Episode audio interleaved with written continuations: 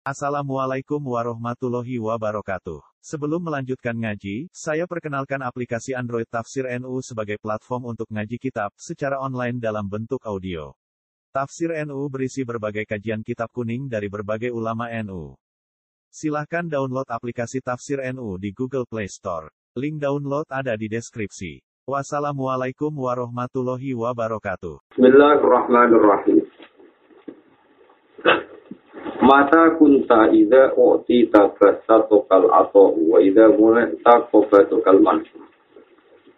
Fastadilla bidalika ala tubuti tubuliyatika wa adami syidkika fi tubuliyatika. Mata kunta nalikane ono sopo siro. Kapan wae ono siro ida u'ti nalikane jengkei siro. Mata kunta nalikane ana sira ida uti nalikane den paringi sira basta to kawong pejibarno kani sira ala to pepari. Wa ida mune asalan nalikane den sira. Koba do mongko ngeker ka ing sira alam anu pencegahan. Pasta sila moko gawi dari sira bidalika kelan mongko sifat bastulan kopi. Ifat tadila muka gawe dalil siro kita jika klan mengkono sifat kestulan kopi. Ala tubuh titufu liatik, ala tubuh titufu liatika. Eng atase tetepe sifat kekanak-kanakan siro, cili e siro. Wa ada misit kalan ora anane bener siro. Oleh merah bener di ubu tika ing dalam kemaulo siro, di ubu tika ing dalam kemaulo siro. Terus uang lu nak dikai senang. Nah, dicegah sama kepaling ya Allah rasanya. Disebut kopdu. Uang nak dikai senang, nak rasa dikai rasanya. Itu menunjukkan lah sifat kekanak-kanakan. Landik ne ora jujur minggu ne ngerasa hamdan di Allah subhanahu wa ta'ala. Di masyur ya, tengok saya bilang yang tasawuf, mata atau tak ashadaka sirro wa mata mana aka ashadaka koh jadi hubungannya manusia ya Allah ini pun namun kali nak seneng nifati Allah wabian punya lo Allah terus juga ibadah Allah wabian nak adik ini jaluk raji pari nunjuk no nak manusia itu lemah. Ya. Nganak no karpe yora itu umpama jaluk iramti sebagian Intinya wong niat tenan ning Allah, jika iya Allah yo dadi takorup, mergo nyekseni ati Allah. Nak dicegah saka peparingi Allah yo dadi takorup, mergo nyekseni lemah awake piyam. Ya. Ini napa mata atoka asyhadaka sirah wa mata mana aka asyhadaka kohro. Terus dari malah ini inti takorup ila Allah. Itu dia kemauan Allah. Nak kue duwe seneng dia wae kudu diparingi Allah nak kue ra kepengen apa ora keturutan yo kue seneng nunjukno nak kue lemah ngerasa lemah yo dadi alat takorup ngerasa seneng mergo syukur gitu dadi alat apa takor Dan nak nanti kue ngalami wali aneh iku, nak tiga isu menang. Tapi sekali rajika itu terus susah, bergolak macam-macam. Berarti ku wata ami cek cilik lan kue urung kemawulo Allah subhanahu wa ta'ala. Kita ngeleng ini setin nanti kita laku di kohanua ida masahi syaru nabo. Jadi wata ami cek kaya wong kafir nah. Kita isu menang, naras kita isu. Padahal sing nentokno maslahate ngejai ora namung Allah subhanahu wa ta'ala. Terus lagi. Ida wako amin kadal Ida wako analikane tumiba mingkal sangi sira apa zambun apa dosa. Ida wako analikane tumiba mingkal sangi sira apa zambun apa dosa. Fala yakun mongko ora ana apa zambun. Fala yakun mongko jono apa zambun. Aja ana apa zambun sababan dadi sebab liya si kamaring putus asa sira. Liya si kamaring putus asa sira. Min husulil istiqomati sangi hasil istiqomah. Min husulil istiqomah di sangi hasil istiqomah ma'aruf jika sertane pangeran sira. Ida wa apa analikane tumiko minta sangi sira apa zambun apa dosa. Fala yakul mongko aja sampe ana apa dambun iku sababan dadi sebab liati kamaring putus asa sira. Ya putus asa min husulil istiqomah di sang hasil istiqomah, hasil ibadah atau istiqomah. Ma'aruf kita serta pangeran sira. Pata jakunu mongko terkadang ana apa dari kamu kono mongko dambun. Dosa iku kadang-kadang ana iku akhir dambun, iku akhir dosa. Akhir dambun iku akhir dosa. Kutiro kan den tektir apa dambun. Kutiro kan sing tekiro kodam pun ali kain atas itu. Di gue nak ngelakoni dosa atau lagi dosa gue rasa putus asa masalah ibadah. Jadi misalnya kita kecil berdosa, apa ibadah ibadah rasa putus asa. Iso wae dosa itu akhir dari dosa. Terus nyata nih, kalau warai carane para pangeran. hidup itu oleh ulama-ulama yang para pangeran dihitung per hari. Nanti tambah para dihitung per menit, tambah para dihitung per detik. Artinya setiap saat, misalnya gue esok bermaksiat, setiap saat itu segala perilaku kita adalah akhir. Ya. Setiap saat itu ada kemungkinan segala perilaku kita itu yang paling nampak terakhir. Kadang untuk berarti lucu, ruang tenang. Misalnya wong duwe maksiat senengane delok wong itu. So, duwe maksiat senengane bodoni wong. Orang soleh itu digodongin. Wah aku seraba kali so ngilangi maksiat itu jadi hobiku. Apa jadi nopo? Tapi ini gobloknya misalnya wong semania wong itu. Maksiat itu gak iso lepas ke delok wong itu. Padahal dia misalnya seneng delok wong itu. Aku seraba kali so ini kalau dosa delok wong itu. Atau ora iso dosa ngene. Misalnya Senin dia ini maksiat. Dia ini ketika pubernya masih, umurnya masih, ngirane kan misalnya umur telung puluh tahun, nyongkone paling aku mariku nek umur swida. Berarti dia kan gawe loncatan umur telung puluh nanti nopo swida. Paham ya? Lalu cek goblok ya. Warga aku itu sebenarnya itu mari kau yang itu nak sahabatku silang, itu umur hitung puluh. Cek goblok ya gawe loncatan umur telung puluh nanti kita miskin. Iso wae bermaksiat dina Senin jam 8. Iso wae kok pas dekne istighfar, misalnya terus Gusti kula amel maksiat ae. Nah pas gue istighfar gue yakin bisa saja tadi dosa terakhir. Karena dosa terakhir berarti kita pas istighfar terus mati. Ya itu dosa terakhir berarti terakhir istighfar. Jadi artinya apa? Orang itu disuruh ngitung hidup itu per detik per menit. Jika kamu punya optimis ketika melakukan kebaikan, misalnya bermaksiat istighfar, isowai dosa terakhirku pas aku mati pas aku istighfar dengan teori ini misalnya ke dosa lah ya wedi jangan-jangan ini dosa yang terakhir gue nutup nyawa aku gue pas aku istighfar terus mati aku pak meskipun ngoniku ya orang beruang ya tapi harus dilatih Nah, kalau tak cerita, tentang hati sohek Mu'ad bin Jabal. Ada tiga sohabat, termasuk Mu'ad. Setiap soal Nabi, Nabi itu gawa. bahwa ini wonten malaikat sing ngiupi ya khosyat bil malaikat sing ngiupi sahabat-sahabat. Ketika ditanya ya Ros ditanya Rasulullah kowe ku dia amalan apa? Kok nganti aku ngerti malaikat ngawal kowe terus? Dan aku dikandani pangeran besok ben niku mau sak jengkal makom mbek para nabi. Misteri ini muat bahwa saya tidak punya amal banyak sholat, banyak puasa. Tapi fawawah la ahtu khutwatan illa wa azunnu alla ahtu wa ukhra. Wala alki muluk matan illa wa azunnu an la asiwaha. Kulo niku kanjeng Nabi buat nate melangkah tak langkah. Kecuali saya tidak pernah yakin apa bisa melangkah berikutnya. Karena per detik dari hidup saya, per jengkal dari hidup saya, gantung yang rahmati Allah. Jadi aku nak melaku, melangkah jebret, buatan yakin iso ngelangkah menang. Juga setiap saat sakit mawon dibungkus nyawa pulau, sakit mawon ora iso mampu melangkah malih. Akhirnya betapa ta'aluke piyambake kalian rahmate. Kulo nggih boten nate nyang makanan, kecuali boten yakin iso ngeles. Di wong ora iso kaya mentang-mentang sehat. Wong sehat kok mangan akeh iki terus itu nopo. Aku sehat iso mlaku ado, dituju ana masalah kesehatan, ana masalah macam-macam terus. Itu sing dadi wali, jadi dadi para pangeran ra mesti kakean poso atau kakean jaga, terutama masalah rasane ati. Kulo boten nate melangkah langkah kecuali tidak pernah yakin apa bisa meneruskan.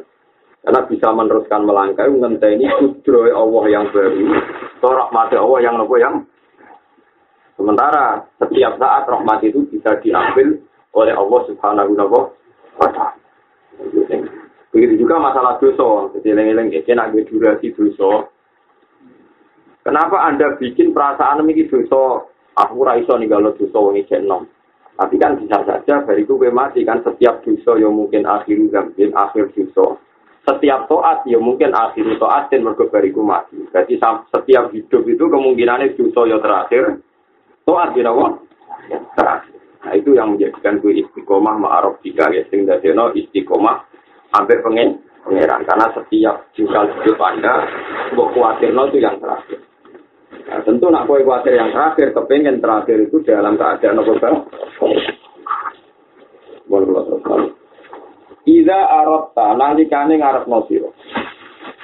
Ayub taka ingin to dan buka laka kedua siro apa babu rojai apa pintu arep arep rahmati Allah. Ida arata likane ngarep sira ayu taha ento den buka laka kedue sira apa roja ya apa pintu arep-arep rahmat Allah. Fashhad mongko nyekseni ya sira. Fashhad mongko nyekseni ya sira ma ing perkara minggu kang saking apa. Ilai kamari sira. Fashhad mongko nyekseni ya sira ma ing perkara minggu kang saking apa. Ilai kamari sira. Wa ida arota lan alikane ngarepno sira ayub taka ing to buka laka kedhe sira apa babil khaufi. Apa pintu wedi pengera. Fashhad mongko nyekseni ya sira, fashhad mongko nyekseni ya sira. Ma ing perkara ningkakan saking Allah, ningkakan saking Allah ilaihi ma, ningkakan saking sira. Fashhad mongko nyekseni ya sira ma ing perkara ningkakan saking sira, ningkakan saking sira ilaihi maring Allah. Wa balen iki. Ida aratana likane ngarepno sira ayub taha ento den buka laka kedue sira apa baburu jaya apa pintu angen-angen. Pintu angen-angen ning rahmate Allah. Kasyat mongko nyekseni ya sira mari perkara minggu sangkan saking Allah ilai kamar iki. Wa ida aratana nalikane ngarepno sira ayub taha ento den buka laka kedue sira apa baburu khofi apa pintu lebih. Kasyat mongko nyekseni ya sira. Ma ing perkara minggu saking sira buat sekseni ilahi maring Allah ilahi maring Allah di mana nih ngerti Kue nak kepengen hubungan be Allah ngadu hubungan roja, anane wedi mau seneng pangeran. Kue ini ini horok mati pangeran ini. Nalikane kue kepengen ibadah ngadu jalur kau bagi pangeran. Ini ngopo kelakuan kesalahan. Tunggu lakon kue nih Allah wa taala. Misalnya ngerti rasakno sing dirasakno para yang yang ini, Misalnya sama saya tak betul. Kanjeng Nabi dari sedar para Nabi. Itu rakyat sini Nabi itu tanpa ikhtiar. Ngerti-ngerti jadi Nabi. Ngerti-ngerti jadi Nabi. Jadi kita ulama, wali, haji. Dan itu kurang tahu ikhtiar, kurang suku-suku, senang Jadi ternyata hati kita dibimbing di Allah Subhanahu wa taala. Kita ora tahu berjuang mati-matian kepengen ngaji, itu kepengen ngaji. Orang kepengen sodako, itu orang mau larat kepengen sodako. Artinya ada reputasi Tuhan di mana kenangannya mau memberi kamu ketika anda tidak ini. Kalau gue lungo, ya tahu bayar sodako di orang larat gitu. Gue lungo, ya kepengen pokok itu pengen ngelakuin itu ada banyak bukti bahwa Tuhan itu memberi kita tanpa syarat, tanpa dijauhi oleh amal. Tapi wali aneh, nak kue wedi ibadah jalur kau, kue wedi gawe Allah penyembah, ternyata kita sering ramai di sini Allah nganggo nopo maju. Hanya ada keburukan kita, yang kita berikan yang bumi ini Allah subhanahu wa ta'ala. Ibadah namun kali itu imang nganggo jalur rosa, wa imang nganggo jalur nopo Tapi sebetulnya dua ibadah ini sama-sama sama-sama resiko. Makanya kalau ingin rojak, ya kalau ingin rojak, ini rahmati Allah yang gue. Nak kepengen kau, ini mau kelakuan, ini Allah subhanahu wa ta'ala. Jadi disebut, saya nak kepengen rojak, sekseni apa sing sangka Allah yang gue. Ini panjang paling angel, paling angel tapi tapi ada para pengeran teman. Misalnya yang tadi, Kale wa qalu alhamdulillah alladzi hadana li hadza wa ma kunna linahtadiya laula an hadana. Ngedikane ulama-ulama sing ahli tauhid. Ngedikane ulama-ulama sing ahli tauhid. Ketika wong wis pengajian, kalau kasih ngaji ini ngaji kita. Terus wong mondok, mondok dan pondok-pondok ini, itu masalah. Terus kiai ini ku ngerasa, wong ini mondok mergo Liru. Sedurunge kenal kiai iku wis ana gejolak hidayah sing dadekno kepengen mon. Sebab itu berarti hidayah ini sedurunge ketemu Pak Kiai, ada gejolak hati dene kepengen ngaji. Kiai ini wis GR banget ngaji, nyongko hidayah itu kode ini. Padahal gue sedurunge kenal aku wis kepengen nopo Berarti Allah di reputasinya kayak hidayah menusuk tanpa gantung kiai, tanpa gantung nabi. Sayyidina Umar sebelumnya ketemu kanji Nabi itu juga gejolak hidayah. Mau kerungu, mau cone Quran, sangka hati. Nanti disebut hidayah itu namun saking Allah subhanahu wa ta'ala. Karena ditebak itu rai semua anaknya min Allah. Mau merasangin Allah, buatan saya. Ya, upah merasangin Allah, buatan Allah, buatan saya. Lah anak delok reputasi ini Allah nyukani hidayah, misalnya wahsi, Presiden ngoten materi Said Hamzah di Paring Hidayah. Presiden Umar sing preman ngoten di Paring Hidayah.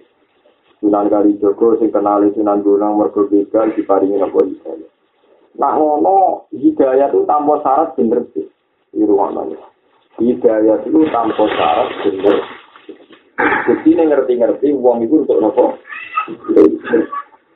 Meskipun resiko pemikiran ini, meskipun pemikiran ini benar, Begitu juga maksiat. Maksiat itu senajan lo orang yang maksiat. Akan ngerti-ngerti di nopo maksiat.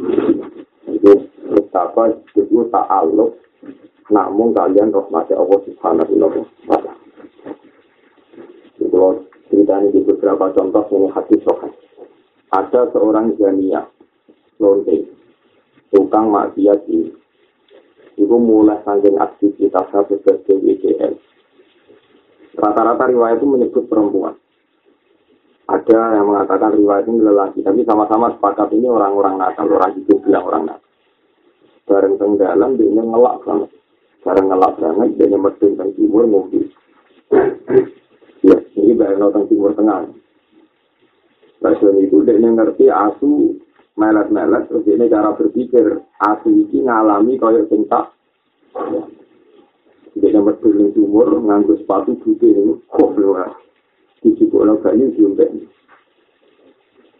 Dia nggak termau, dia tidak tahu, Allah itu tidak tahu.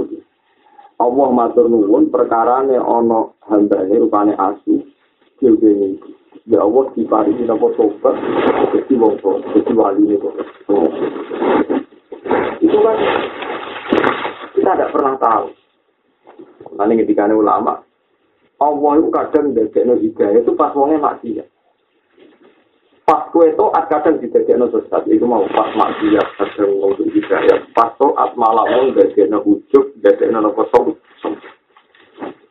Ya wis podo raro. Wonten cerita malih sing masyhur ini dunia ilmu solawat. Ada seorang ulama mimpi ketemu Rasulullah. Rasulullah matur, "Tung aku salamku kayak no iki." di kampung ini. Ternyata yang ada di kampung itu hanya seorang majusi. Sing saking gendone iku anake kandungan tidak gitu. Majusi rojo juga anaknya. Wong ora ora pengira, rasional. Jadi eta rumah bareng ayu tidak yo liya kok goblok aku. Jadi tidak video. Ya lah delirane. Nah, tiap HP malam pertama itu ada seorang janda sepuh. Moro rumah. Betul plek betul betul tiap diparani tiang majlis ini mulai. Engkau akan kecilok rono mana. Tiga si majlis tadi terganggu, malam pertama ini terganggu. Walhasil tiga kejadian ini biasanya majlis ini ngejar cawe itu, mau sebut. Dari dikejar di dalam, ditakoi. Bangke yang jenengan umur-umur tinggal. Aku nak eling anak kula niku kelaparan, kula kepengin jalur jenengan. Tapi nak eling jenengan majusi kula seorang muslimah, betul situ ya. Tapi agar dugi dalam anak kula nangis kepengen apa? Akhirnya umat di sini pun bah jangan tak beri mawon terus disuguh makanan. Padahal dia seorang kaya raya. Citra dewi, disuguh makanan, dewi dibantu. Ya itu terjadi na Allah syukur. Eling-eling wata Allah syakiran alima. Allah zat yang paling gampang matur nuwun. Jadi Allah pengiran lagi zat yang disifati paling gampang nopo matur. Ini sifatnya Allah nopo asyakur nopo asyakur sing gampang matur. Jika ada makanan diterus, saat itu juga dia ingin untuk Terus dia rapi dong ngumpuli anak, terus jadi orang. Si wali tadi wisu erono sowan, ketika dijawab majusi sampai wali itu jangan, mosok Rasulullah salah ya. Titik salah mau ngomong nopo. Ini gue ngomong mamang ngomong mamang. Akhirnya nak si wali tadi matur, kulon itu kan nyampe no salam yang jenengan. Jenengan ini gak ngamal nopo. Ya umat isi mau cerita, asyhadu anna rasulullah ka rasulullah. Aku nyeksa ini nak rasulullah Muhammad rasul benar. Sing tak lakoni di dunia ora ana wong roh kecuali aku mbek wong iki. Kok nabi mu roh berarti nabi mu nabi tenang. nabi mu apa? Jadi ini Islam. Lagi itu ora tau roh. Hidayah pun pas apa ngeloni anak. Ono ngalami kejadian sing dadi ana ndek nentuk nopo. Begitu juga cerita-cerita yang lain. Misalnya Sahara itu Dia itu disewa Fir'aun kon ngalah no Musa. Disewa dibayar kon ngalah no Musa. Paham ya? Bareng wis perang tanding di Musa, dia duwe watak sopan. Itu ketika mau perang tanding yang tentu dia disuruh ngelajar no Musa malah ima ansun iya wa ima anakku nanah mul monggo jenengan sing mulai riyen napa kula Fir'aun sempat kaget Wong kok tukaran malah napa sopan Akhirnya baru kayak di nerong Nabi Musa kepengen sopan jadi no Allah mari nopo. Lalu wong ning pertandingan sing didesain maksiat dan dia sendiri niatin nopo maksiat. Nglawan Nabi ra maksiat gede, kita maksiat. Malah jadi no dia untuk nopo. Nanti sampai nak lagi maksiat. Ojo kok terus nganggep pintu hidayah ditutup. Tapi wali itu nak lagi doa atau coba songkol itu segala-gala. Iso wae to atem bu dipenuhi untuk sifat wujud sampai nopo tatap. Paham gitu? Eleng-eleng. Ini ilmu hati itu terus. Misalnya gue senang sodako duit muatnya. Kadang pas kita sodako nyongkok mungkin ada kayak duit agak mangan. Berarti terima sodako. Wah, jadi anak gue ngerasa jadi pangeran. Padahal mau meramu sodako, i kafe uang ya tetap untuk jatah rezeki sangnya Allah Subhanahu wa Ta'ala. Itu paling repot. Jadi ketika dampak to'at, jadi anak sombong. Ada ulama-ulama hati mengikan maksiat tinggal jeno hati tunduk neng Allah. Iku luwe apik tinimbang to'at. Sing dadi ana napa som? Ini rumah anak tenang. Nanti kena to'at itu sudah teman mari sombong. Bang, mungkin itu nyata. Sama arah percaya jajal. Sampai jajal toat seminggu. Bukan sampai itu ya seminggu. Gue nanti mau foto, Seminggu mau. Nanti aku kamu akan melihat orang biasa ini yang layak melayani kamu. Seminggu ya rasa sih. Pemenang setahun. Mana kalau di kiai itu yang dilayani tiang. Misalnya kamu suwengi sholat tahajud, tinggal poso. Seminggu mau. nanti kamu terus merasa orang lain itu sing perlu melayani gue. Noto mobil, noto sandal. Alasan gue ngerasa gue soleh. Itu ngerasa gue nopo. Kan lucu kan, soleh anda kamu didikasikan, kamu munillahi ta'ala. Tapi ngerti-ngerti kalau perasaan, aku ora pantes melayani wong liya, pantes wong liya selain. Artinya toat ini kan menjadikan ada ujub kan. Gara-gara kita toat seminggu, nganggep wong liya perlu melayani gue, itu ora perlu. Jelek. Kemudian atau atom setahun, uang kono atau bukan pura gelem, uang orang hormat uang poso. Artinya gara-gara ke poso mau duit, hak ngerosok, ngerosok duit, hak uang liang ngelayan. Padahal ke mau pas poso muni lillahi. Itu paling repot.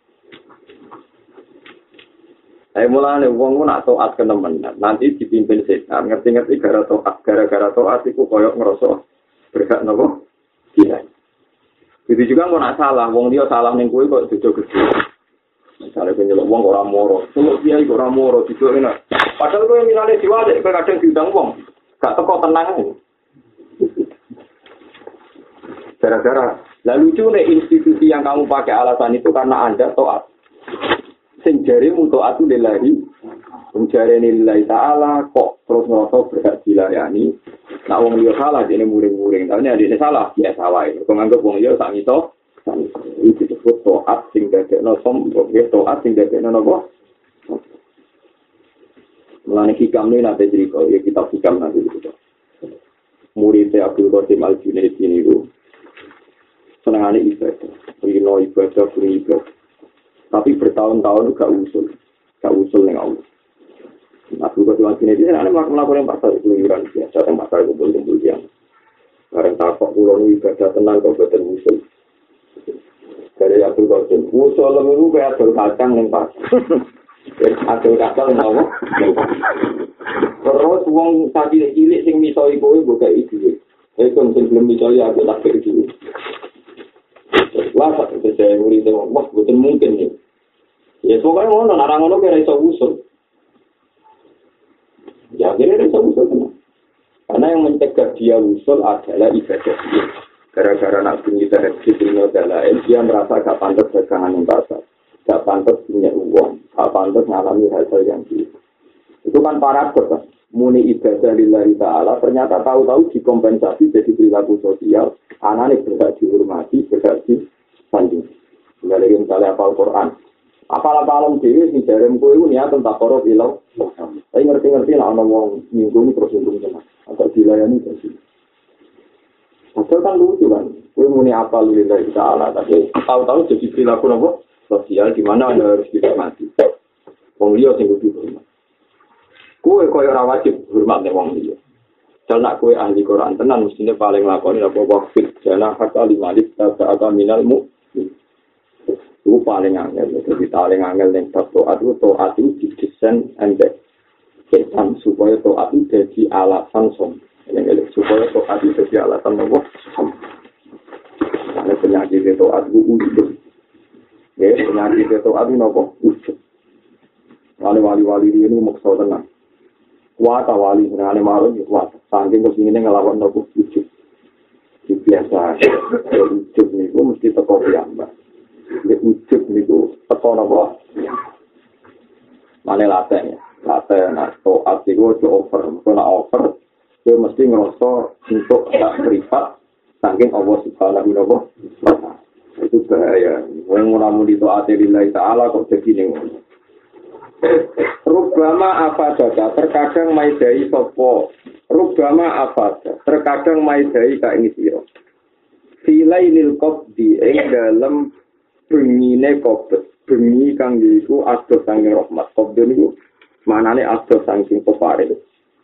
Silai lil di Rubama apa terkadang maidai kak ini siro. Silai lil di ing dalam bengi asdo sangking kopare. Kopdone maknane wong sing lagi ada kok paring. Apa ma perkara lam tas tabit kang ora ngalap faedah sira ing ma di isra binahari pasti ing dalem padange rinane parke peparing. Rinane padange parke peparing. La tadruna ayyuhum aqrab lakum La tadruna orang ngerti sira kabeh. La tadruna orang ngerti sira kabeh. ayu hum bine wong akeh wa akrobu luwe para laku kedue sira kabeh apane nafan apane manfaat la ta diuna ora ngerti sira kabeh ayu hum bine wong akeh akrobu luwe para laku kedue sira kabeh apane nafan manfaat jadi kadang pokoknya yang istilah tasawuf ya nak kofdun itu asdur sanging rahmat nak batun itu nembe juga sanging robo ketika ini ketika ini hikam kadang kue itu diparingi ibadah lebih dekat Allah. Pas lailil kopi pas aso sanging rahmat. Mereka dari no tadoro dari no sopan yang Allah subhanahu sing ora iso mbok dapatkan saat akhir rahmat. Di saat akhir rahmat. Dari kadang tiang tadi itu iki kabeh. Wes kok kamu bisa uang urip ora jelas kabeh. Tak bisa nak ngeneng kowe kabeh malah enak. Dadekno kuwe ape nyaman ya Allah subhanahu wa taala. Lalu dari ini hikam, nak makhluk lagi rasa seneng gue. Iku pecut songko pangeran dan gue gak nyaman dek makhluk. Tapi kau nyaman namung Allah subhanahu wa ta'ala. Iku disyukur ya, namun tak bisa keting gue, gue disyukur. Alhamdulillah, kalau dipaksa Tuhan untuk mau asik jagungan di Allah. Itu jagungan di manusia orang yang nom, nompo. Paham ya? Ini mau termawar, itu kayak gampang mau. Tapi nak lagi tonton-tonton seneng, antuk mawon mati Allah digilar ning bumi. Wong kang bumi kok anggere wong nopo dosen. Padha api. Cuma lailil qabdi niku luweh dadekno tadarruk ning Allah subhanahu wa taala.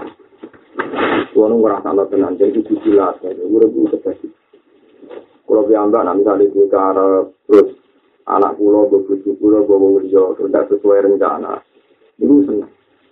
Senang pulau karena itu dari nak aku raiso ngendalek dulu. Terus nak raiso ngendalek dulu, bukti kita namun kawulo, ini Allah subhanahu wa Jadi kadang lagi ini bukti yang rasa kawulo, nak sering ke orang kesampe, orang kesampe. Begini. Lalu pokoknya nak ngaji hikam, jadi kabeh sing jadi testir menungso itu kudune jadi alat takor. Ya kudune alat apa? Misalnya ke loro, kepingin sihat, orang sihat, sihat. Oke, saya kurang pengiran tenan, kepingin mari, orang itu. Itu ya takor. Tapi ketika aku kasil ke mari, terus syukur, ya takor. Jadi disebut, lainil kopi, ya kudu buat jadi takor. Nah, hari pasti, ya kudu buat jadi apa? Ini kena. urip diutang kabeh tak kabul kajak sanggup bae ini gitu kini kita korup pulau nopo-nopo kok boten kesampe kesampe wes semua wonten mah ora terus kabut jero jero ono wis Mata liul anwar al kunuz wal asraf.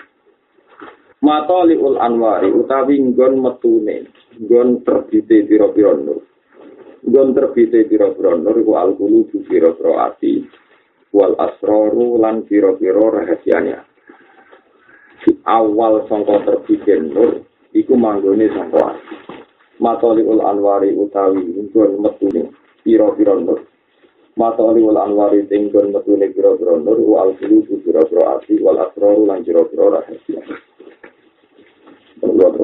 Nurun mustaudaun fil qulubi. Iku madad madad minan nuri alwarisi min khozain al-buyut. Nurun utain nur cahaya nur mustaudaun alhamdulillah kang den salah no kang den tinggal tidak ditinggal atau kang den letak fil dulu di dalam piro-piro Iku maja dulu utawi asal usulin nur. Madat itu asal usul sing sifati rahmat itu madat. Jadi madat itu asal usul sing sifati rahmat. Satu begini Quran sebut kulan nulis juha ulai wa ulai min atau inawa wa maka na atau uruf kita imdat imdat itu peparing nawa peparing Nurun utai nur mustaudaun kang den letakno kang den salap fil qulubi ing dalam hati. Maka dulu iku utawi asal usulen nur. Iku minan nuri sangking nur alwari di kang tumeka. Tumeka min khoza ilil mimpi sangka khazana khazana alam wa ibe dunya iki. Min khoza ilil mimpi sangka khazana alam-alam kok. Mesti alam-alam wa ibu ya alam-alam aras, alam-alam Nurun utai nur mustaudaun kang den selano fil qulubi ing dalam ati iku majadi iku utawi asal iku iku minan nuri sang nur alwari kang tumeka min khoza yubi saking pira-pira khazanae alam din nur sing tumeka ning ati. Jadi gue ibadah kok nganti duwe nur. Mesti nur iku berasal sangka khazanae Allah ning alam gaib mesti alam gaib mriki boten bahasa Indonesia alam gaib alam setan jin boten alam gaib alam sing boten bisa alam sing boten apa? Musyah kalau tak cerita sih kalau nu nerjemah Quran. Paling susah nak nerjemah barang gaib. Barang gaib nak bahasa Indonesia itu artinya apa jin padahal gaib ning Quran itu maknanya apa ini kok kaya alam langit warga neraka alladzina yu'minuna apa jadi kalau nu susah kurang ajar tenan bahasa Indonesia. Oh iso ngerti-ngerti gak gak itu artinya jin setan demit. Padahal gaib ning bahasa Quran itu maknanya loh, yang tidak di indra, lah, tidak kasar mata ini, tidak kasar mata. Kayak suarga rokok. Nah, ini rumah Allah tenang. Uang nak ibadah nanggun nur, itu mesti nyaman. Dan nur ini mesti kolanya far. Di contohnya nyata yuk, ini kita keluar asal. Di bawah ini urusan ibadah roh. Saya sebagai manusia dia wedi mati suruh khotimah. Wah, saya tak rewangi ini nanti beliau aku dengan ahli neraka. Buat aku misalnya wes sholat, wes alim, wes macam-macam, juga kan aku ahli neraka. Wah, rugi. Terus iya lah, jadi ahli neraka. Mesin nur itu teko. Aku jadi ahli neraka itu ramah. Tapi nak muni Allah Akbar itu barang mesti. Kalau marai carane carane takor sih Misalnya sampean sholat Allah Akbar, Allah Maha Besar. Itu nyata. Coba nol ini itu nopo. Nyatanya adalah buktinya Allah nggak langit ini. Berarti Allah Akbar. Kue wujud terus diwujud lagi Allah Akbar. Terus kabeh bukti Allah Akbar. Itu sing luwih jelas. Nah kemudian Anda mikir diri Anda, engkau nang oleh sholat rasi tompo Allah. Engkau nang aku tak rewangi ini tetap ahli neraka. Nanti kamu akan punya hitung-hitungan nur. Aku ahli neraka ora Allah. Wong iku ora mesti. Wong mau mesti iku yo ora iso batal status Allahu Akbar. Lah nek ora iso batal berarti ke pas punya Allah Akbar kudu tak nyaman-nyaman umpama ke ahli neraka pun Allah Akbar tidak akan menjadi batal. Pancen hakikate Allah. Mana Jibril nanti dinya kalian ada seorang ahli neraka. Dia di neraka ratusan tahun. Mbak Allah diutus Jibril. Aku krungu kaulaku wiridan ya hanan ya manan. Fika ri jahannam. Ning gone telengin roh. Jae parani. Bareng diparani Jibril, Jibril takok. Ya bulan. Wis dilebok nang neraka kok iki wiridan ya hanan. Ya. Jadi pemuda itu Ya Jibril itu kok aneh. Wahalil hanan wal manan illallah. Masa aku pun rokok zat yang paling hanan, paling sayang, paling parah gak tetep Wahalil hanan wal manan illallah. Sing zat sing iso paring rahmat. Sing sifatnya walas asik ramu Allah. Akhirnya Jibril matur Gusti. Yang niku aneh. Kulo tangkleti dia malah jawab lah ya Jibril Jibril. Zat sing paling peparing mu Allah. kok malah kok takok sebab lo aku wiri wiridan sampai Allah itu ya kecil kandani pun wiridan ing suar tak warai nek ing rokok pen rada rapati suwe itu artinya apa? Dan cerita hadis itu saya baca di Mustad Ahmad. Itu yang menginspirasi saya tidak takut suruh khotimah, tidak takut masuk neraka. Masuk neraka kan kue mesti. Umpamu ya lah, itu iso batal barang sing jelek. Rupanya Allah Akbar. Ya itu jenenge nur. Jenenge apa? Anda cara memandang Tuhan sudah dengan. Tidak kamu kaitkan dengan diri Anda yang profan tidak jelas. Tapi setan seringane ngoten niku. Wah, gue rewangi ngono nang beli itu mau beli ada arjin rokok. Itu setan. Terus akhirnya kok ibadah gak pasti tenanan. Lu wong kawula nyifati Allah ora pasti tenanan. Mesti kudu tenanan. Allahu Akbar, Alhamdulillah. Eleng-eleng. Mulane ciri utama malaikat hamalatul ardi yusabbihu nabi hamdi rabbi. Mereka maca tasbih tenang. Padahal para malaikat yang hamalatul ardi pun tidak yakin kalau dia itu orang baik. Tak ceritanya ini, kaji nabi pernah tenggine ngarpe multazam, ngarpe multazam, ngarpe kasih. Delok Jibril itu tak manuk emprit. Padahal Jibril kurang kondang, tak manuk emprit. Geruduk-geruduk nanti kal hasilil bali. Kaya apa puasa sing rusak. Terus orang Jawa ngelemprak. Ini orang Jawa apa ngelemprak. Kita kok ide kasih nabi. Maha daya kita. Kau nganti ini dia. Kondo ya, ya Muhammad. Aku itu gak tahu yakin apa status saya seperti itu. Bisa wae setiap saat aku dirubah pangeran pun jadi setan, ayo jadi setan. Pun jadi matrudan ya aku ditolak pangeran. Nah, ini di mulai multajam supaya statusnya dia Jibril di abadeno selawase. Karena Allah iso wae ngrubah ini jadi setan atau jadi hamba sing diusir pengira. Jadi jangan kira Jibril terus merasa aman, merasa dekat pengiran, bosan.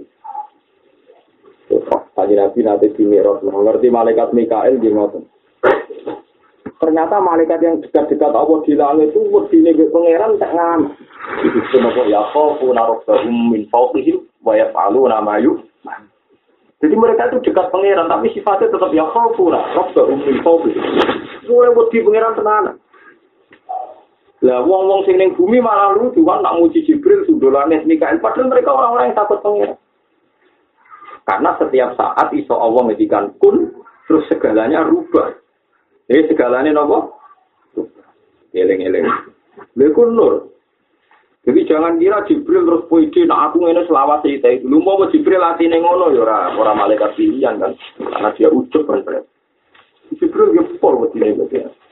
Lani alladzina yahmiluna al-arsha wa man hawlahu yusabbihuna bihamdi rabbihim wa yu'minuna bihi wa yastaghfiruna lilladzina amanu. Rabbana wasi'ta kulla shay'in rahmatan Wah, jadi malaikat-malaikat yang ini sore aras pak, kuat banget ya. Karena setiap saat iso dirubah sesuai kersane Allah orang jadi malaikat. Nah ini dari segi ini setan pun sebenarnya ada harapan tobat. Ini cara orang tahu mau mau setan belum tobat gak Allah ya kita. Ini masalahnya setannya belum tahu berapa, setannya belum tahu orang. Karena Allah tidak bisa didikte oleh apa pun. Ini itu masyur ketika setan Begini ini justru dosa ini. Setan itu kamar salis, uh, setan itu senengannya merovokasi wong sing tukang perang. Wong kafir nak perang diprovokasi setan supaya mana ini wong Islam. La ghaliba lakumul yauma wa inni jarul Hei wong kafir, wani yo Muhammad. Wes tak bantu. Salam mataro akhir siatani, mata soala akhir jadi. Wa qala inni karium, ini aroma la tarawna inni akhof. Eleng-eleng. Jadi sak takwa takwa ini sampeyan tak wedi wedi sampeyan yang pangeran cek wedi setan, cek wedi nopo setan. Ke setan tahu roh suar, roh tenang kedijayaan Allah subhanahu wa taala. Setan muka siapa mungkin roh tenang kekuasaan Allah. Makanya ketika pasukan Islam dek kafir ketemu, setan bilang wong kafir. Barang wis duel tenang, setan roh para malaikat ya. Nah soal lagi, jadi mulai mundur. ini aroma la tarona. Wah aku roh sing ora roh. Ini aku ora roh. Ala min aku wedi ternyata setan putra Jibril lawan ini deh jadi setan sene ngono mayu lucu kan falam mataro asil nabo di akani naka soala aku bayi wakola ini bayi minkum ini aroma la tarona ini aku itu setan Jadi setan itu wedi ning pangeran luar biasa. Wong dekne tiap bodoh anak Adam. Bodoh anak Adam terus anak Adam ini maksiat. Dia ucap nangis. Bejo kue maksiat, tapi nak istighfar terus bisa disebut. Lah anak anak Adam terus sujud, bejo kue kokon sujud pangeran gelem nak aku lagi. Makanya ratusan tahun, mungkin ribuan tahun setan itu kepengen tuh. Mengenai Mas Suri, kalau nanti cerita bolak-balik cerita, setan itu berkali-kali minta Nabi Adam, Nabi Ibrahim supaya mediasi setan. Ini ditompo tobat ya Allah. Ya Ibrahim, anta khalilur rahman. Berilah aku kesempatan tobat. Matur yang pangeran, jenengan udah kasih ya pangeran. Dari Ibrahim aku rawani. Kuwa aku nabi mengirawani. Ke setan itu masir, berduda ayo nopo mesir. Tapi melete ini ngono itu masih. Akhirnya rawuh nih Nabi Musa. Setan. Nabi Musa itu masyur, Nabi Kalimullah. Musa itu secara pentingnya wani matur pengeran. Dari Musa yo, aku tak matur. Jadi dari sama Nabi Musa gak simpati benar setan. Barang Allah mah, napa Nabi Musa matur Gusti kula nu diparani setan bolak-balik nyuwun supados piyambake dipihak napa? Dokter. Pengiran yo mbok piye hitungane kowe hasil yo ora apa-apa. Aku setan tak kira tobat, syaratnya itu. Dia sujud nih kuburannya Adam. Guru ngafaro ini di sini belum sujud nih Adam. Ini dia sujud kuburannya. Semuanya nggak bisa. Artinya ada solusi kan? Ada apa solusi? Ketemu setan. Studi ya kali mau wah. Gawe pangeran. Kue kon sujud nih kuburannya Nabi Adam. Oh setan itu asli Aas di rumah ikan lokot taat di hayam. Pengiran lu piye tuh? Zaman itu urang kalau mau sujud mulai mati. Dasar setan.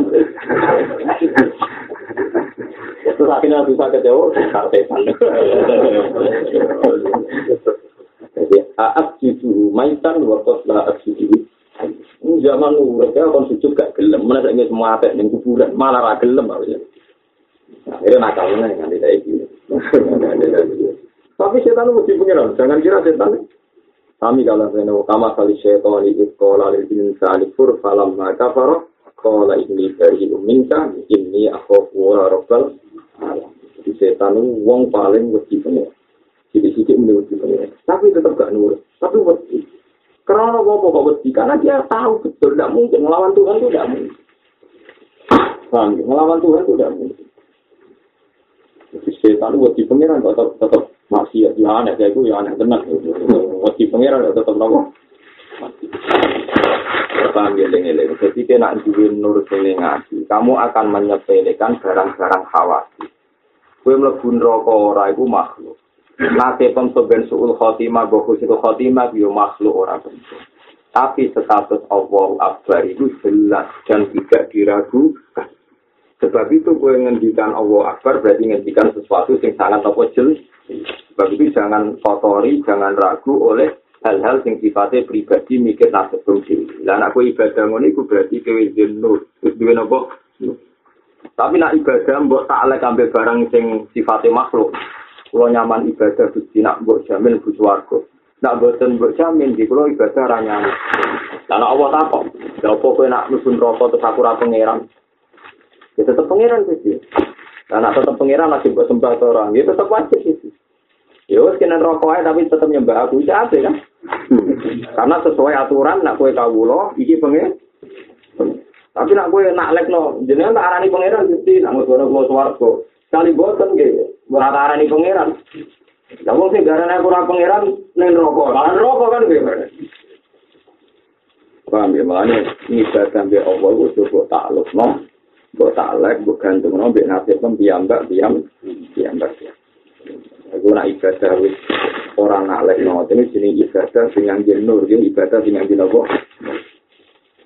nurun yuksafu laka bihi an akari wa nurun yuksafu laka bihi an asari nurun. Utawi nur yuksafu kang iso kabuka laka kebi siro bihi sebab nur.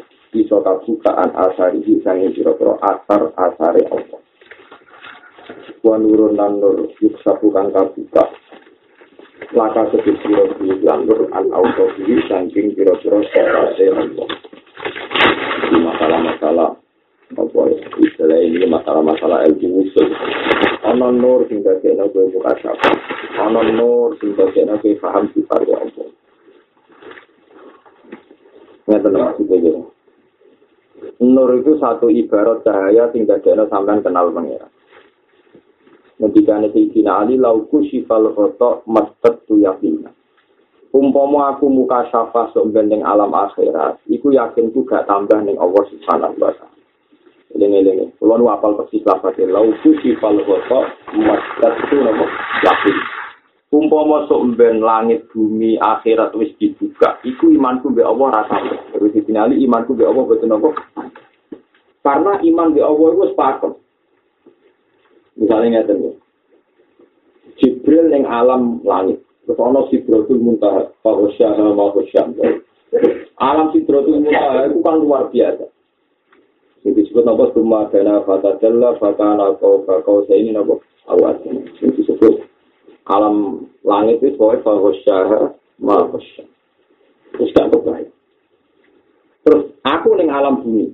Neng alam bumi gue rohku rugen, sapi, wedus, ulo, kebu macam-macam. Dan misalnya terus wong bukan kayak malaikat jibril. Wah kondang aku, alam langit itu kondang.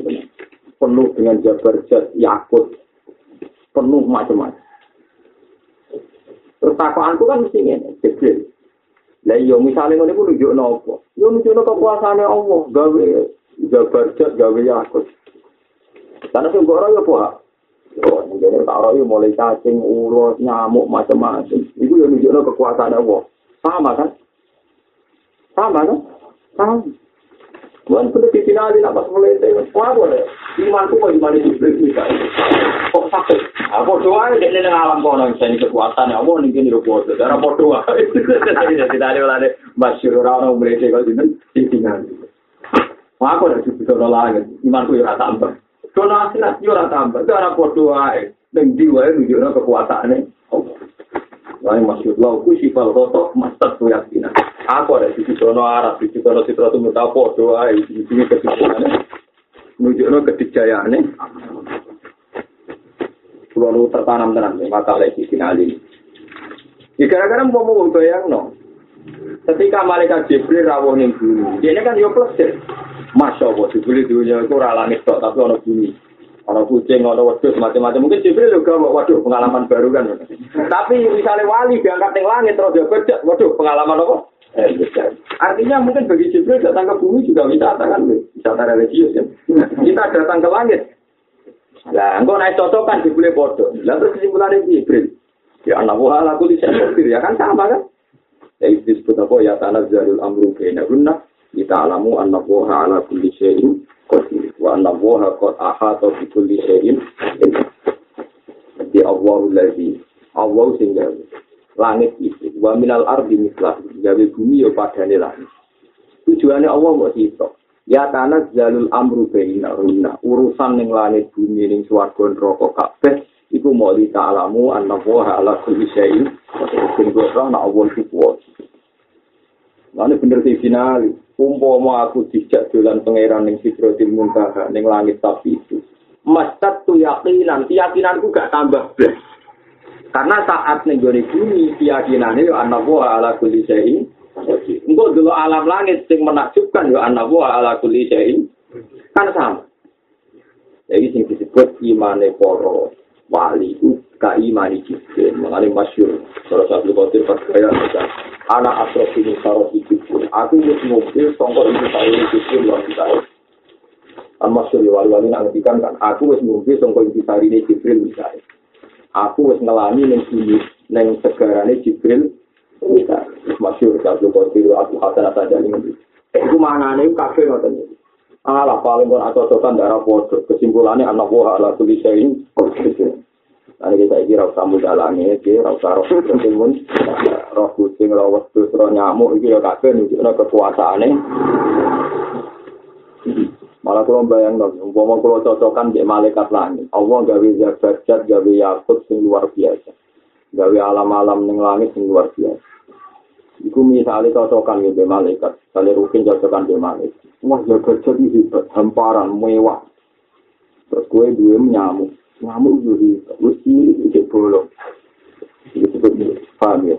Inna huwa la yastahi ayyab brika masalah maka udotan sama saya cocokan alam zakat sing ngono hamparan terus kue gue ning langit gue nyamuk Lewi cilik ono telale ini, telale ini bolong. Lu nak boyongi telale gajah ya gampang, tapi nak boyongi telale nyamuk. Lu itu itu di alat kelamin. Yo metang. Yo piye?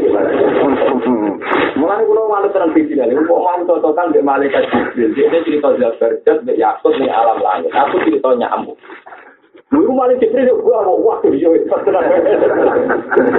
Ora nek bener tidak ya, aku iku imanku kaya Jibril. Lan itu ora kok terus lete, berarti ora ora duduk perkara de. Perkara ini nak cocokan yo kok padha. Paham ya? Kayak kowe lho, marah lara ketemu kok cocokan padha kan. Yang ngono iku. Paham ya, wong kok cocokan nasib, ya cocokan apa? Nasib. Wong larat seneng dolan wong larat. Padahal gak nyelesaikan masalah, tapi terus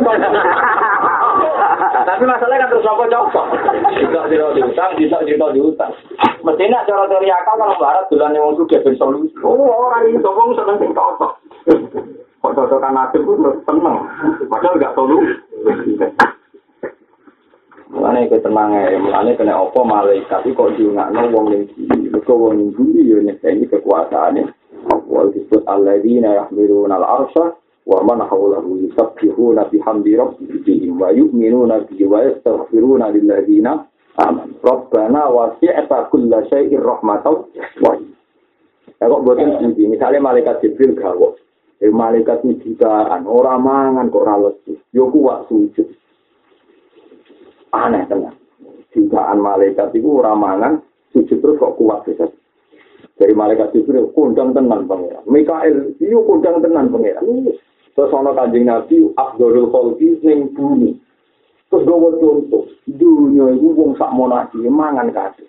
Nyamuk juga jutaan kok ora sing terlantar. Mangan kabeh, iso selingkuh bareng iso pelon kabeh. Nyamuk. Waktu gak mau nasi ulo, cacing ning bumi yo keduman rezeki. Ayo nak kajian contoh. Kira-kira Jibril ya begini, itu ya ada kan. Karuman digawe ramangan, jadi ini orang digawe makan tapi udah tetap mangan. Itu sedina pengeran ya dia lo biro. Sulaiman lah nabi nanti mereka. Ini sangat suci, nanti nyuwun pengeran gusti. Beri saja saya satu hari makani makhluk sendiri. Di pulau dia juga, dia dari pengeran. Yang pakaran tak lapangan, lapangan terbesar di Palestina, jinjung ngumpul semua makanan. Terus apa ono pesta prasmanan, gajah oleh mangan, singa oleh mangan, ku apa oleh mangan. Sedina kok. Barang mun dikumpul sak lapangan, Allah ngutus paus biru. Luando. Tekol jek di pangan aku tak. Dia ada terketimbang, kulo kan kabeh. Akhirnya nabi le kok mboten takut. Lah iya, kowe sudah lagi sepi yo. Ya pangeran makani dinosaurus. Iya. Bunu piro? Urung ngatur uripe iwak teri. Jumlah ini biasa nih, Pak. Itu yo ono jogo, yo alat kelamin, yo ono kiri, itu gitu. Aneh gitu, tidak berjat. Aneh di alam yakut, tidak berjat. Mulane nang ati Quran kira sama. Itu sunah wa ya'tana jalul amru baina unna mu di ta'alamu anna wa ala kulli syai'in. Urusan ning dunya bumi itu berputar kok ben wong iku roh ben duwe roh kesimpulane mu kita anna wa ala kulli syai'in. Wa anna wa qad ahata bi kulli syai'in. Ilma kabeh ibu dalam lingkup diketahui Allah. Tiga iwak teri tujuh miliar tan yo mangan iso golek pasangan yo kok duwe anak duwe entuk kok hewan lemah ngono kok urip ning laut. Lha kowe nak delok contoh paling aneh manya nyamuk mbek iwak teri. Nak hiu iso urip ning laut, bisa iso dinalar. Karena badannya kuat, dia diubah ngambilkan ombak rapo. Kulit iwak teri tuwi, urip ning tengah laut, itu tenang ya. Lalu kalau diberi kok aneh ini gitu. Itu masuk ke Syafi'i Qadir ngedikan, aku wis ngombe, imane napa? Wis ngombe imane Iya, maksudnya juga cocokan toh kesimpulannya di anak ora ala diri dari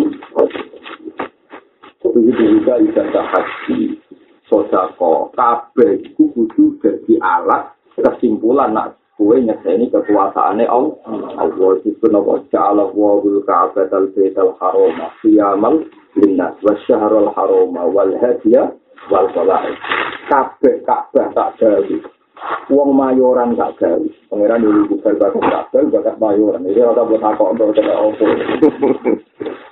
Mereka mau sitok tok tujuan pangeran. Cala wawul ka'bah al bait al haram. Kiamal binnas. Kabel tak gawe jadi sistem ekonomi.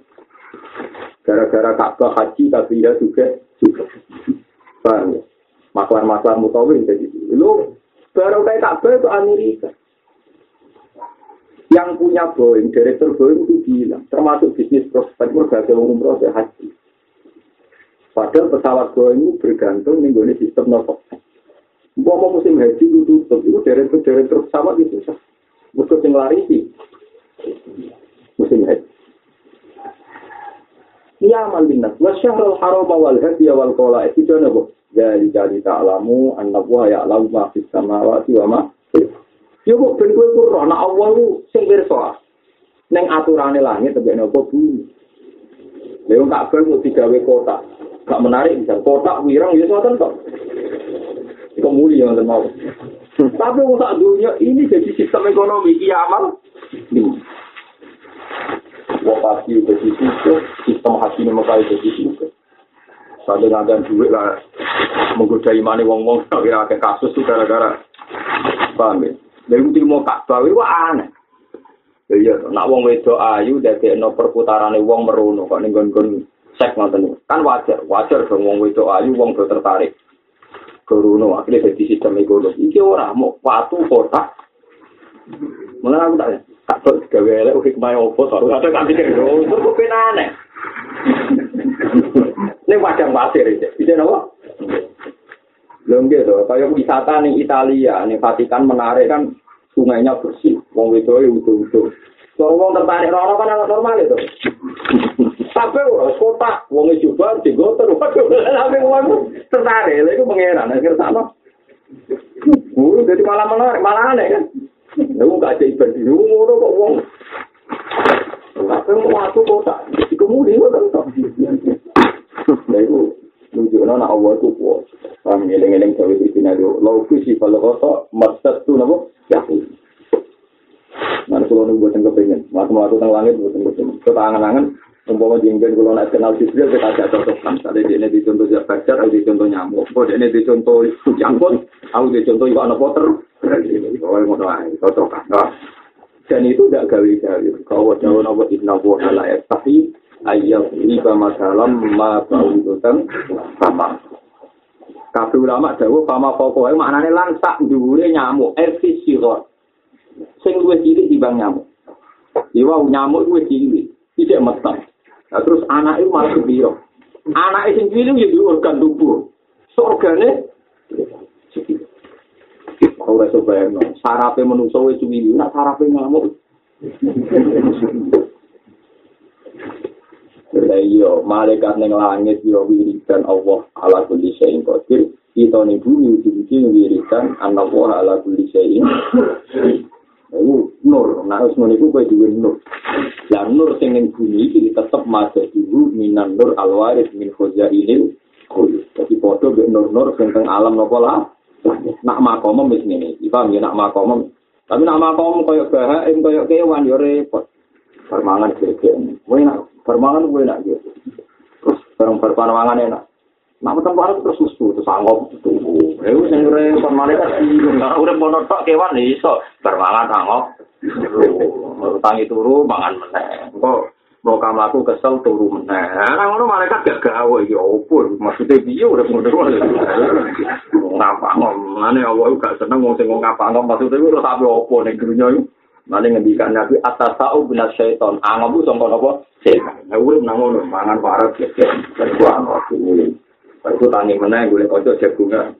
Sewu itu barang jelas-jelas cerita khayalnya ngelamune. Ini gue duit agak nih nak tahu itu duit agak ruhe tak cocokan. Dari malaikat ini maksudnya video. Tapi bisa nak gue neng bumi terus berita Allah Akbar Subhanallah Alhamdulillah. Malaikat itu tidak janggal karena lapat ini yang dipakai juga neng alam. Jadi malaikat ternyata sama yang dilapatkan. ternyata apa? Sama. Tapi nak gue boleh duit itu penting dari malaikat. Maksudnya?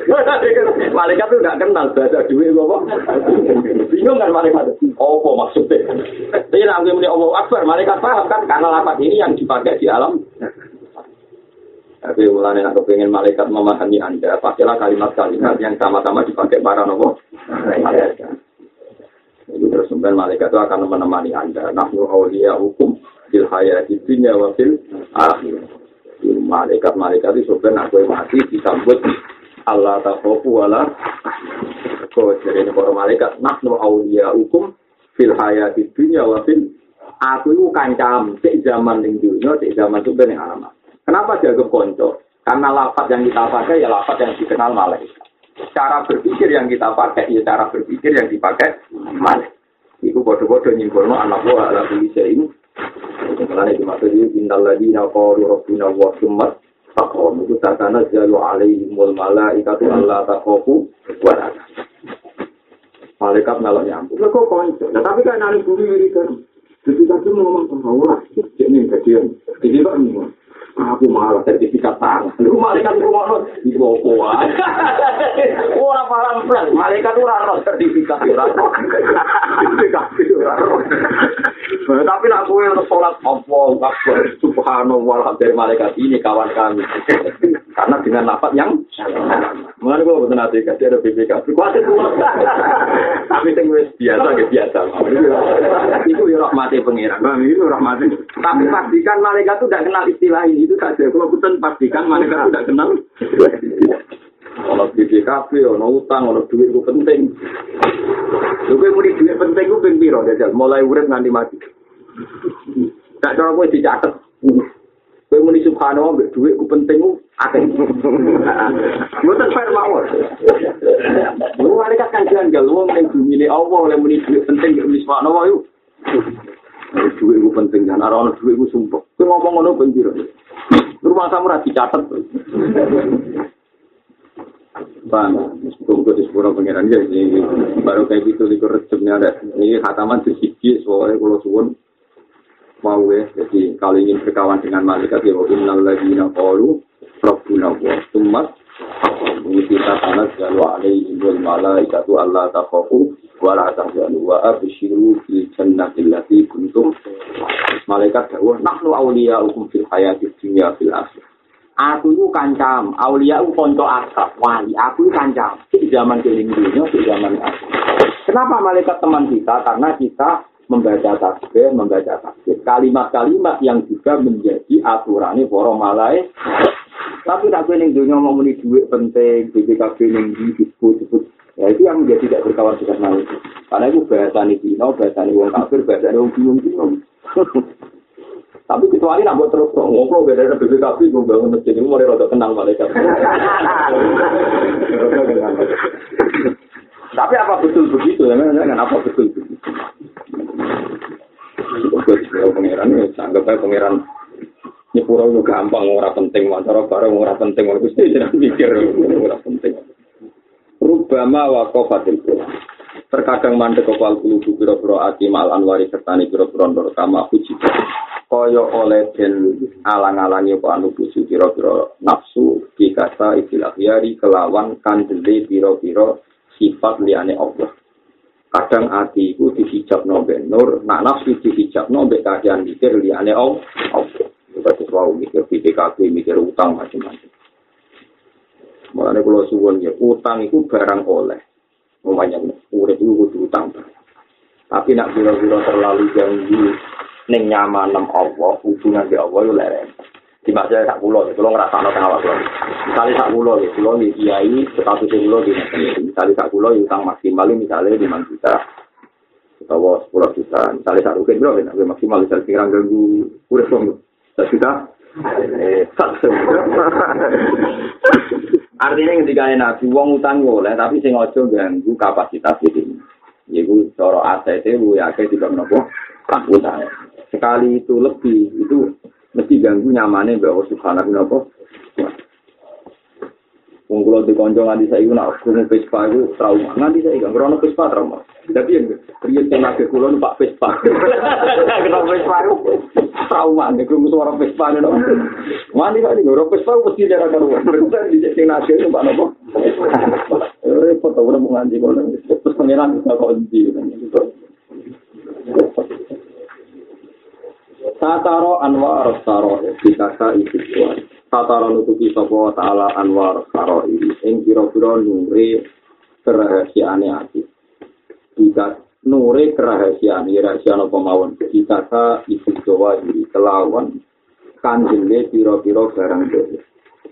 Allah itu nutupin nur kelawan barang-barang sing ketok mripat. Tujuane ijlalan krana mulyakno. Laha maring anwaris sarori. Antuk sadala ing yen to dadi napa anwar saroir diwujud di hari kelawan wujude penampakan. Jadi nur-nure Allah, wong sing parah-parang Allah itu ditutupi be Allah dengan perilaku dohir sing kaya umum wong. Ben nur-nur mau terhormat ora dadi murahan mergo ketok ketok. Itu disebut as-sodatil maknun. Baik Quran Allah fi kitabil maknun. Jadi nur-nur sing parah be Allah itu ditutupi be perilaku-perilaku sing kaya umume wong. Mergo nur-nur sing rahasia itu dimulyano Allah. Mulane ora tersentuh alam kasat mah. Ketika ini pangeran aku iku ning gone atine kawulaku sing ikhlas. Iku jenenge nur. Jenenge apa? Mergo nur iku nak nganti terbuka dadi murah. Ijlalan daha antuk tadzala biwujudil et Saking murah idari ke malaikat kiraro. Mulane ketika Allah tak hadis kecil. Al ikhlasu sirrun min asrori. La ta'rifuhul malaikatu fatak tuber. Wala ta'rifuhus syayatinu fatuk sih. Uang nak ikhlas itu sing roh aku tok. Sirrun min asrori. Malaikat ya roh. Mulane malaikat sing top-top lah ora iso nyatet ikhlas kulon. Mergo ikhlas itu sirrun min asrori. Tapi enak setan yura roh mulane ra iso ngrusak. Jadi malaikat itu udah sempurna. Jadi amali wong sing ikhlas itu malaikat kan. Tapi yo setan ora di malaikat yo ora roh mulane ra iso nulis. Mak setan yo ora roh mulane ra iso ngrusak. Ikhlas iku hubungan namung kalian Allah Subhanahu wa taala. Nah, nak kue ikhlas tenan ben langsung swarga dhewe pengiran disebut innal muttaqina fi jannati wa nahar fi maq'adi sidqin inda malikim muqtadir. Jadi wong sing sampeyan ikhlas itu swargane langsung pikir pengiran. mergo zaman ning dunya ibadah kabeh mung kanggo Allah Subhanahu wa taala. Paham ya? Nah, iku ngono-ngono iku gak pengiran ditutupi. Wong-wong sing ikhlas sawane ning dunya kok umume wong. Kalau kan ada gitu, wong-wong ikhlas sing kumpul tiang niku parah. Jenenge Uwais Al-Qarni. Ini penggaweane teng bahasa. Iya, wali-wali abdul di kata sing hasil keramik teng pasar Arab, teng pasar Ini kasus umum media. Karena hubungannya dia dengan Allah itu spesial. Ojo kok PPT para pangeran terus mendapat tempat khusus, malah wong terus melayani gue. Lan nur itu jadi murahan karena nur ini anda kompensasikan dengan barang-barang dunia.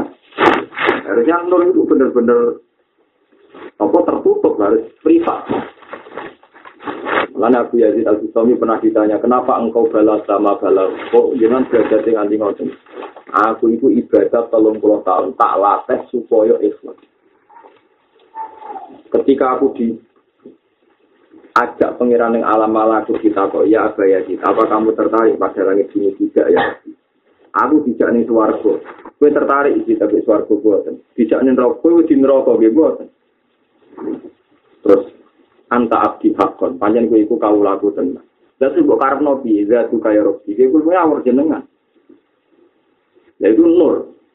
Karena setelah kamu tahu neraka, statusnya di makhluk. Ngerti suarga, statusnya. Kabeh alam dunia itu statusnya makhluk. Nah, wong-wong sing wis wusul kulillah tumbazar rum fi khawdihim ya kul jabo siro Allah. Kabeh ning dunia namun kersane Allah. Cuma garun, uang dia aku bareng. Si kau gimbal aku, dia ngomong apa ya Jadi mau misalnya nonton, ono wong neng dunia ngomong duit itu penting, mau nara di duit sumpah.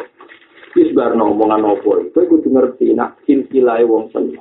Iku mergo rahmati Allah, orang mergo duit. Alam misalnya duit penting, sana di duit, so, kalau tuku sego. sekur sego duit penting. Penting sego kan, buktinya duit, mbok bayar mbok tuku nopo. Tapi misalnya gue muni sego itu penting, penting di cangkem. Misalnya orang sego orang cangkem ke setru kabel. Gue muni cangkem penting, awak penting. Sesuai muni sehat penting. Lah umpama manusa iku sadar iku nak ngomong kan ngene. Duit ku yo penting, beras ku yo penting, sehat ku yo penting, cangkem yo penting, WC ku yo penting, weteng yo penting. Ya kan kan ngomong ngono. Padahal nek ngomong duit tok penting kan yo keliru. Misale di duit tok sak donya di duit kelihatan kabeh. Tapi Allah ora gawe banyu, ora gawe beras, tapi opo? Eh, dadi lapi opo?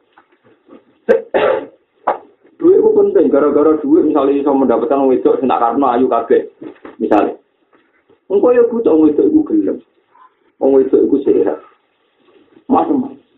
Tapi manusia pun duit banyak spesial. Kok paling sering disebut. Maksudnya padahal perangkat yang dibutuhkan manusia kan banyak. Tapi untuk duit banyak spesial nanti itu. Paling sering nopo. Apa itu nanti itu duit? Ya tapi aku mau jika anda demikian itu anda pakai bahasa yang tidak dikenal malaikat. Tapi kalau orang untuk kitab nahnu aulia hukum fil hayati dunya nabu Kata orang untuk bisa bawa ta'ala anwar saro ing kira nure kira jika sai itu lawan petenge sawakan dulu kira-kira barang itu jelalan korona mulia nomor lah nomor anwar saro antuk tadala itu jadi ini jadi murah nopo anwar. Jadi murahan sik lu maknane murahan diwujudi dari kelawan wujude penampakan. Jadi sir-sir seneng ati itu disimpan Allah watus ikhlas ikhlas itu menjadikan Allah sirrun min asrori itu urusan tok sampai kau laku sing ikhlas ikhlas malaikat roh yo ra iso nulis setan ora roh mulane ra iso ngrusak mulane wong ikhlas juga diganggu setan illa ibadah kamin umul muh Karena apa setan kok putus asa kudu ikhlas. Mergo roh wae ora. Kudu anak roh. Ini roh ora. Paham roh wae apa? Wa yunazala itu jadi undang-undang apa nur? Wa yunazala wa ina kala yang ada undang-undang apa alih yang atas anwar sarair bilisani istihari kelawan lesan kemasyuran. Bilisani istihari kelawan lesan kemasyuran. Jadi disebut kali khatam ya alhamdulillah dari Allah terus akan Allah. Islam. Itu masuk undang-undang nasiran jarak maupun itu khatam Allah